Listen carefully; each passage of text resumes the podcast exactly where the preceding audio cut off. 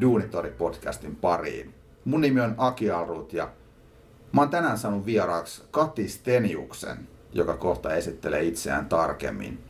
Me ollaan aiemminkin Duunitori-podcastissa puhuttu työnhakijakokemuksesta ja tämä on mulle ja Katille molemmille semmonen rakas aihe, niin me haluttiin nyt vielä vähän eri näkökulmista käsitellä tätä. Tervetuloa Kati podcastiin. Kiitos tosi paljon, hauska olla täällä. Niin miksi sä kiinnostuit tästä aiheesta ja sä voisit jotenkin nivoa tämän itsesi esittelyn, että kuka on Kati Stenius tähän sun vastaukseen?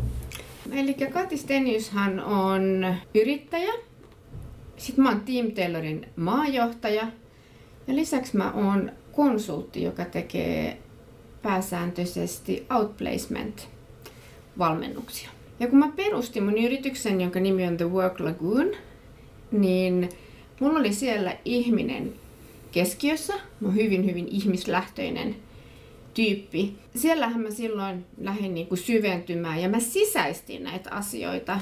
Ja mulla oli ihan kristallin kirkasta silloin neljä, viisi vuotta sitten, kun mä oon työstänyt liiketoimintasuunnitelmaa, että hakijaa pitää verrata asiakkaaseen. Sieltä se on oikeastaan lähtenyt. Ja sitä mä edelleen kannan mukana niin joka päivä jokaisessa asiakastapaamisessa ja niin edelleen. Mä olin silloin todella niin kuin lähtenyt selkeästi jo miettimään, että miten me saadaan Suomeen employer branding käsityksenä jo ja miten me saadaan sitä implementoitua työpaikoille.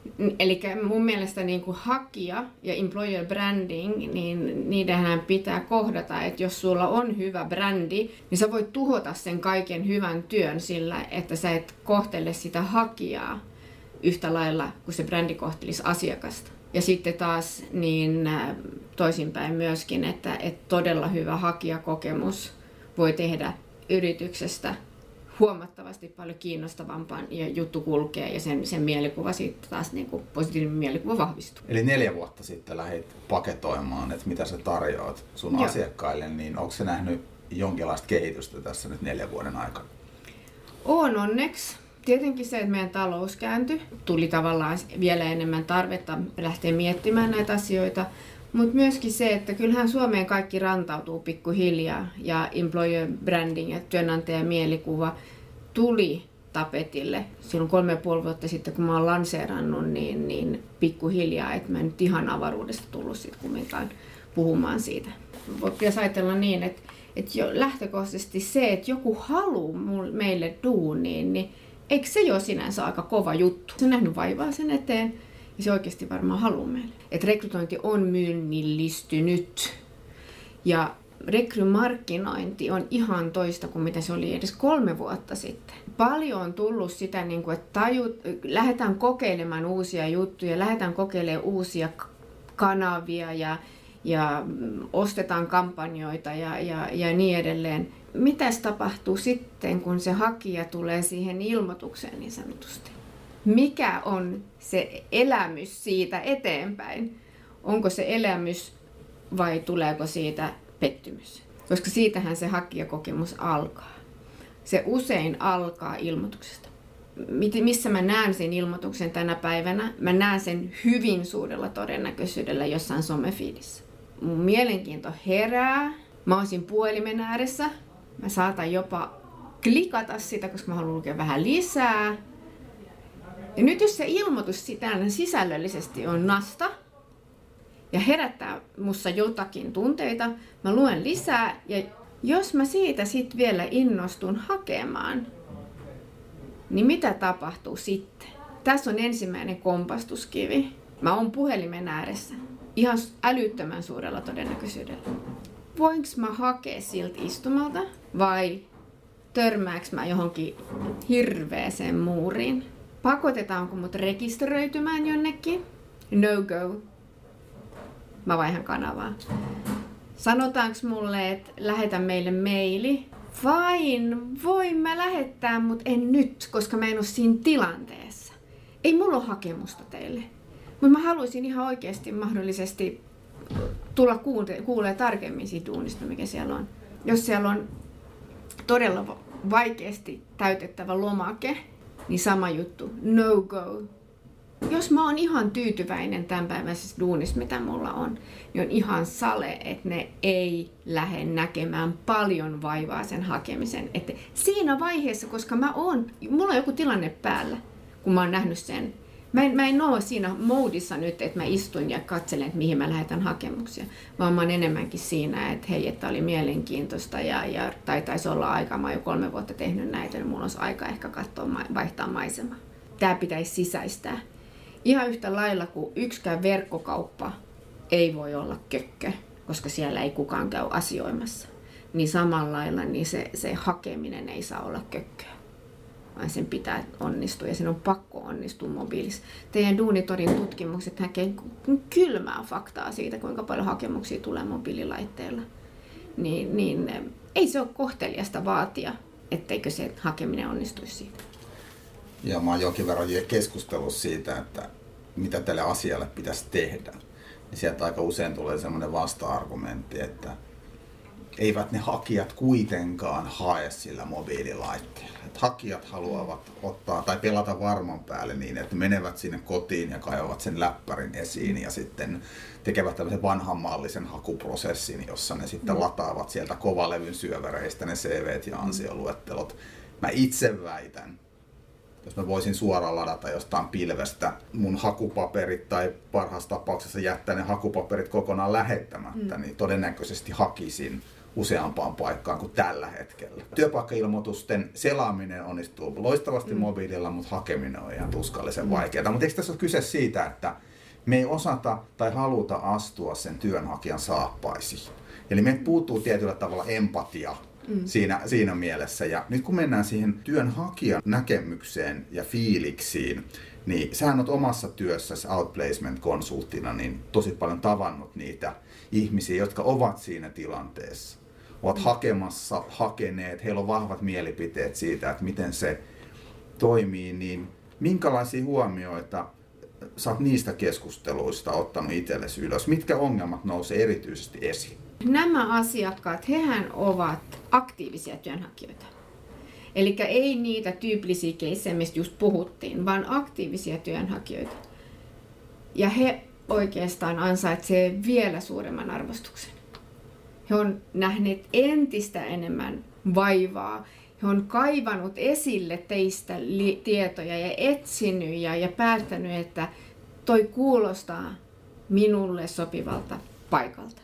Mun, mun asiakkaista niin suurin osahan lähettää paljonkin hakemuksia. Ja hävettävän harva vastaa mitään. Eli se turhautuminen, mikä sieltä tulee, ja mä niin käsin kosketeltavasti voin kuulla sen, kun he, kuinka pettyneitä se on ja kuinka se vaikuttaa suoraan heidän kuluttajakäyttäytymiseen. Ja tämä on sellainen asia, mikä kaikkien pitäisi tiedostaa. Eli, eli sitähän on tutkittukin. Että huono hakijakokemus vaikuttaa kuluttajakäyttäytymiseen, eli tekee hallaa yrityksen brändille turhautumista, koska tehdään paljon töitä, räätälöidään, tehdään niitä vanhanaikaisia hakemuksia tai esitellään itseään ja oikeasti niin kuin mietitään, että mikä on mun niin kuin tällä kertaa tämä mun sanoma tähän ja näin. Tämmöinen perinteinen jako passiiviset työnhakijat ja aktiiviset työnhakijat. Passiivinen työnhakija on ehkä hyvässä työsuhteessa oleva työmarkkina-arvoltaan korkealla profiililla varustettu henkilö – ehkä vähän ylimielinen työnhaun suhteen, että no ei mun tarvi hakea, mm. mutta aina pyydetään. Mm. Ja sitten taas aktiivinen hakija, niin eikö se ole tämmöinen aika nöyrä mm. hakemusten täyttäjä, joka niin kuin jotenkin uskollisesti täyttää niitä kymmensivuisia hakulomakkeita, kun ei sillä ole mitään vaihtoehtoa, mm. kun se haluaa palavasti sen työn. Eikö ihmiset mieti sitä, että miten me saadaan ylläpidettyä näiden ihmisten tulevaisuuden uskoa ja Mä uskon, että tämmöinen pitkäaikaistyöttömyyskin, niin se on tämmöinen iso ongelma, jota ruokitaan semmoisella toivottomuudella, mitä mekin rekrytoijat palkkaavat esimiehet synnytetään rekrytointiprosessin aikana. Kurjat tarinat, mitä mä kuulen siitä, että kuinka huonosti ilmoitetaan sitten edes siitä, että on tullut valituksi. Ei ole tullut valituksi siis. Että kuinka, kuinka niin kuin sitä on siinä löysässä hirressä viikko viikkojen perään. Ja sitten vielä monessa eri paikassa niin totta kai se niin kuin oikeasti tuntuu, tuntuu niin kuin raskaalle. Varmasti myös aiheuttaa jossain vaiheessa kyllä niitä niin kuin putoamisia, että, että viittiikö enää ja niin edelleen. Mm. Et, ja tämä nyt ei vaatisi niitä rekrytoijilta mitään muuta kuin viestintää. Mikä on se minimi vaatimus, joka nyt rekrytoijalle asetettaisiin? Semmoinen minimivaatimus, että nämä sun mm. outplacement-asiakkaat kokisivat, että okei, ei välttämättä ihan huippua, mutta mä oon niin tyytyväinen siihen, miten tämä toimii. No ensisikin se varmistus siitä, että se kirja on tullut perille, se hakemus on tullut perille, jos se on lähetetty mailille. Jos se venyy se prosessi, niin väliaikatieto. Ja sitten ainakin se ei-kiitoskirja.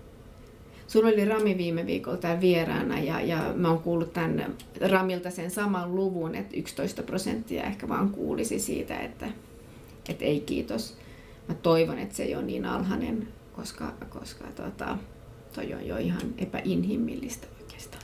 Varsinkin jos on niin kuin haastavampi positio, sanotaan, että enemmän niin kuin rupeaa senioritason positioita ja ne venyy ja venyy, niin tavallaan se epätietoisuus niin, niin siinä kannattaa myös sen työnantajan miettiä sitä, että miten me varmistetaan, että siinä pysyy koko ajan se liekki päällä ja hän edelleen haluaa tänne ja, ja niin edelleen. Että et ei oteta sitä riskiä, että menetetään hyvä hakija sen takia, että se ottaa jonkun toisen duunin, joka oli ehkä toiseksi paras, mutta siitä saatiin jo allekirjoitus. Et se on niinku riski ja se on, se on kurjaa sille hakijalle ja se on aina riski rekrytoijalle, kun venytetään sitä sitä niin kuin päätöksentekoa, sitä pyöritetään johtoryhmissä ja, ja, ja, ja niin edelleen.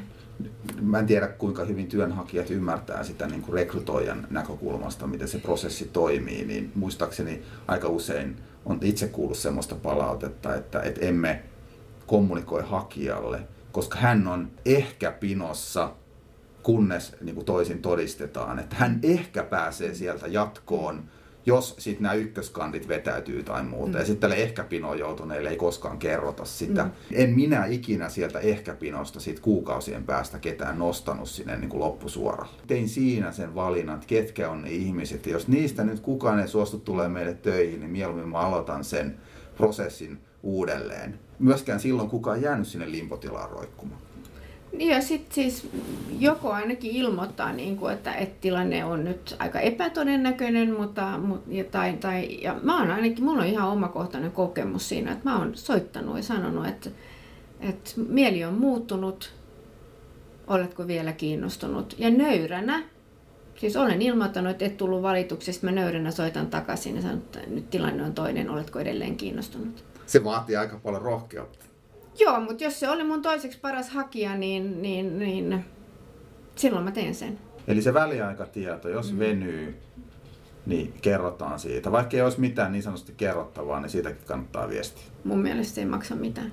Samalla kun on viestittänyt, niin ehkä joku hakija vastaa siihen, että hei, että mä en ole enää kiinnostunut, mä, mä, mä tuota, sain uusia haasteita tai jotain. Nyt sulla on yksi palloteltava vähemmän siellä.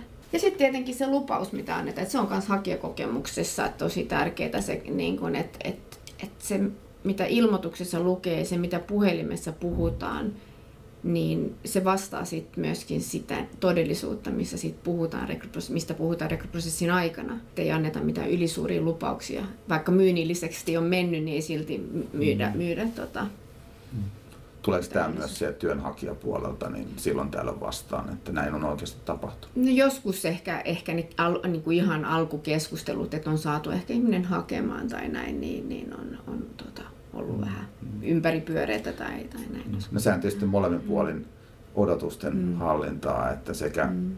työnantajan mm. että työnhakijan mm. pitäisi pyrkiä olemaan mahdollisimman rehellinen, mutta mm. kyllä mä itse koen, että se aloitteen pitää tulla sieltä työnantajan puolelta tuntuu vähänkin siltä, että työnantaja nyt on salamyhkäinen tai mm. yrittää vähän kaunistella, niin ei se välttämättä anna sille työnhakijallekaan sellaista mm. uskoa, että minä tässä voin olla avoimesti sellaisena kuin olen. Mm.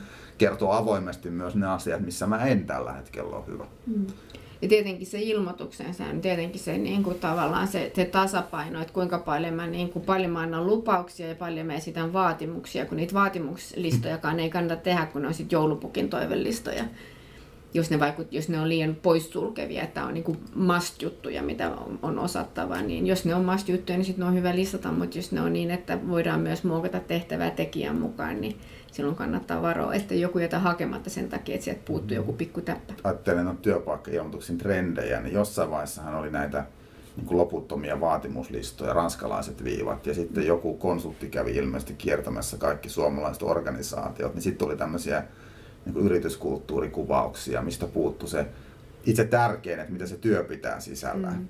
Et jotenkin se, se, tuntuu, että se on aika polarisoitunut. Et mun mielestä niin molemmat maailmat pitäisi ottaa huomioon niissä työpaikkailmoituksissa jotta tietäisi minkälainen yritys on, minkälainen se tehtävä on, ja sitten vähän niin kuin fiilistä siitä, että no minkälainen se kulttuuri on. Voisiko mä mahdollisesti sopia sinne töihin vai ei?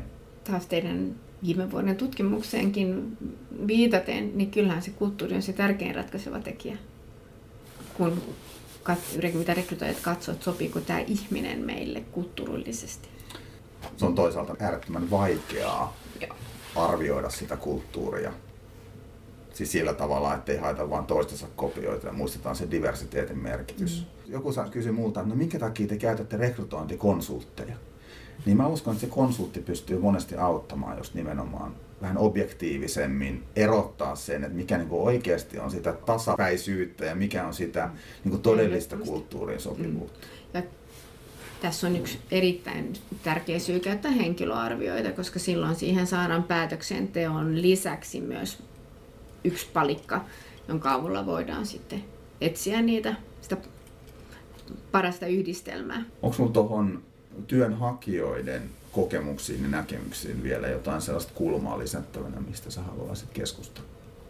No ehkä vaan se kaino pyytö, että oikeastaan ymmärrettäisiin, että siellä on ihminen siellä hakemuksen takana, että niitä ei vielä koneet toistaiseksi lähettele ja jokainen räätälöity hakemus on vaivalla tehty, että kohdeltaisiin niitä ihmisiä heidän ansaitsemallaan tavalla. Kuulostaa yksinkertaiselta, mutta ei se hirveän helppoa kuitenkaan tunnu olevan. Ei, ja mä luulen, että siihen kyllä löytyy niin kuin paljon syitä, eikä resurssointi ei tietenkään ole niistä pienin syy. Että et, et jos, ei, jos ei ole työkaluja, millä, millä sen hoitaa, niin aika vaikeaksi käy. Ja sitten tietenkin toinen on ehkä se, että kenen vastuulla ne loppupeleissä sitten on sä oot itse rekrytointijärjestelmä mm. Toimittajalla töissä, mm. niin se varmasti on yksi sellainen asia. Osaako ihmiset nyt oikeasti jo kysyä ja vaatia, että ne viestintätoiminnot on kunnossa siellä järjestelmässä? Osa osaa, osa ilahtuu, kun ne tajuu, että se on siellä. Mutta sekin kumminkin täytyy muistaa, että, se, että ne ei-kiitoskirjeet, niin, niin nekin pitää lähettää, vaikka järjestelmä on käytössä. Tietenkin niin kaikessa viestinnässä ja, ja, ja, ja koko matkan alkaen sitten ilmoituksesta ja niin edelleen, niin kyllähän siellä on tosi tärkeä aina miettiä, että kuka mulla on kohderyhmänä. Että et, Onko se niinku ihan automaattiviesti, joka on sama viesti, joka lähtee, kun me haetaan sitä CFOta, tai onko se se, kun me haetaan sama viesti, kun lähti CFOlle ja kesätyöntekijöille? Kolahtaako se? Tuntuuko tämä, niinku, että hei, tämä oli mulle tämä viesti, vai onko tämä niinku robotin kirjoittama ja näin? Et, et, sieltäkin se autenttisuus, että se hakija kokee niinku oikeasti, että hei, että Tämä oli jotenkin mietitty tämä viesti. Sama koskee siihen siis niin kuin rekrytointiin koko matkalla alkaen, alkaen siitä, että mitä mä kysyn hakijoilta. Mä kysyn ihan eri asioita niitä CFOilta kuin niitä kesätyöntekijöiltä. Jos mä haen nyt sit vaikka tonne puistoihin tai kahviloihin tai, tai mm, jonnekin ähm, treeniohjelmaan tai mitä tahansa. Se oli hyvä pointti se vastuukysymys miten se rekrytointiprosessi etenee. Niin prosessin kulku saattaa olla hyvinkin määritelty ja vastuutettu, mutta sitten nämä esimerkiksi prosessista varhaisessa vaiheessa pois tippuneet, niin onko se rekrytoiva esimies, onko se Onko siellä organisaatiossa ylipäätään HR ja kuka ne hoitaa? Jos työnhakijan näkökulmasta se voisi näyttää siltä, että ne on välinpitämättömiä, mm. mutta se voi usein olla ihan vaan prosessiongelma. Mm. Mä ymmärrän sen työnhakijan näkökulmasta, koska eihän ne tiedä, mitä siellä tapahtuu siellä organisaatiossa. Kyllä mun mielestä niin HR pitää kantaa vastuu siitä, että ne hommat hoidetaan ja antaa sitten palautetta, jos se esimies ei hoida hänelle kuuluvia tehtäviä. Heidän tontilleen kuuluu kuuluu sitten, että heillä on semmoinen esimiehillä on semmoinen järjestelmä käytössä, missä kaikki sujuu helposti ja missä he näkee, mitä he on tehnyt ja, ja niin edelleen. Että et, ei niinkään, että, että laita mut cc kaikki ei kiitos viesteihin. Kyllähän ammattitaitoiset rekrytoijat, riippumatta onko se esimiehi vai HR, niin kyllähän yleensä pyritään soittamaan niille, jotka on ollut loppusuoralla. Ja se on niin kuin ehkä sanotaan, että se on se vähimmäisvaatimus, mitä senioriosaajat, jotka on päässyt pidemmälle, että he edellyttää, jotta se olisi asiallisesti hoidettu. Itse mä muistan silloin, kun rekrytoin, niin toi, toi vaihe oli niin kuin ihan fine. Mä pystyin sen tekemään. Mutta mä olin vähän kiusaantunut aina silloin, kun minulta tivattiin sit perusteluja mm. sille rekrytoijalle. Sehän on aika vaarallinenkin tilanne myöskin sit se rekrytoiva esimiehen mm. näkökulmasta, mm. että, että mitä mä pystyn sanomaan ylipäätään niin kuin lain puitteissa, mm. Että mä en suututa sitä henkilöä ilman, että se ei jää tämmöisiä ympäripyöreiksi, jargoniksi ja muuta. Mitä mieltä saat hakijakokemuksen näkökulmasta siitä, pitääkö työnhakijan saada perustelut sille rekrytointipäätökseen? ei mun mielestä tarvitse saada perusteluja, jos on ollut tämmöinen ihan perus, peru, tavallinen niin se rekryprosessi. Ja jos haluaa oppia itsestään tai haluaa tietää, että miten, mitä, puuttuko multa jotain tai näin, niin, niin toki on mun mielestä tosi fine kysyä jälkeenpäin. Ja ehdottomasti pitää antaa myöskin niin kuin palautetta ja pystyy vastaamaan siihen kysymykseen. Ja tämän, niin mä aina sanonkin, että on tosi tärkeää, että muistiinpanot on hyvässä tallessa, eli siellä järjestelmässä eikä jonkun päässä, koska miten mä muistan, mitä, mitä, miksi Päivi ei edennyt rekryprosessissa.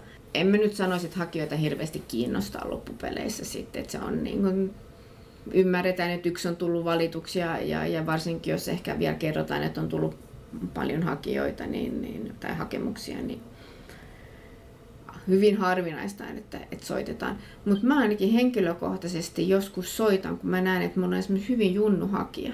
Hänellä on vielä ollut niin kuin jotakin semmoisia niin puutteita siinä, siinä niin kuin vastaamisessa tai, tai hakemisessa tai referensseissä, niin mä oon soittanut, että mä haluan neuvoa sua.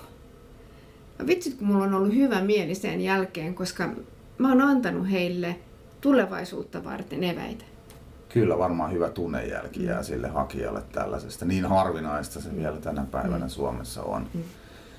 Ja, ja varmaan just nuori hyötyy tosi paljon, kun siis itsetuntemus ei mm. vielä ole siinä vaiheessa kauhean, kauhean hyvä. Niin, eikä ole vielä kokemusta. Ei ainakaan ole vielä turhautuneita. Niin. niin. Hei, meillä alkaa aika loppuun, mm. mutta jos sulla olisi tähän loppuun vielä semmoiset lyhyet, napakat vinkit antaa hakijakokemuksen kehittämiseen niille organisaatioiden edustajille, jotka nyt pohtii sitä, että mitä hän tälle asialle kannattaisi tehdä? Hakijakokemus alkaa oikeastaan niistä urasivuista.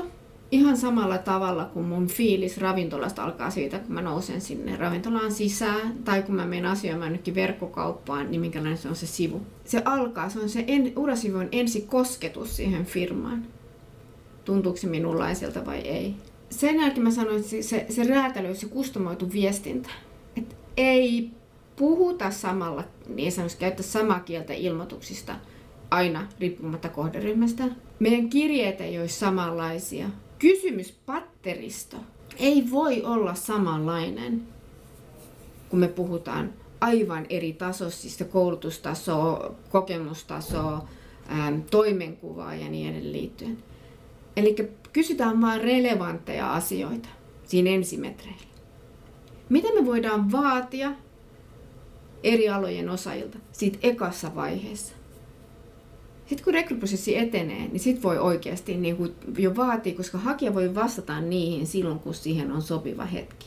Ja riittävä viestintä. Nyt puhuttiin, että väliaikatietoja. Se ei, kun on hyvä järjestelmä, niin se kestää kolme minuuttia lähettää viesti että meidän rekryprosessi venyy tai olet edelleen mukana, ihan mikä tahansa, niin tulee ihan älyttömän kiva kokemus. Silleen hyvä. Ja se on edelleen innostunut se hakija. Muutenhan se into lopahtaa. Ja sitten tietenkin niin ne vastuutukset. Niin kuin puhuttiin just, että kenen vastuulla se on. Että jos me, niin kuin, me, jos me halutaan, että me ollaan niin kuin yrityksenä, että me hoidetaan tämä hyvin, meidän kaikille hakijoille pitää jäädä meistä hyvä muistijälki niin silloin on tärkeää myös, että jokainen tietää, että mitä oli mun vastuulla ja, ja niin edelleen. Näillä eväillä kyllä pitäisi saada jo muutoksia aikaiseksi. Kiitoksia Kati vierailusta. Oli tärkeää tietoa ja näillä eväillä tosiaankin varmasti moni kuuntelija pystyvät lähtemään kehittämään sitä omaa työnhakijakokemusta ehkä jo ensi syksyksi. Toivotaan näin ja oikein hyvää kesää kaikille ja ensi uusi syksy ja uudet kujet. Oikein hyvää kesää. Kiitos.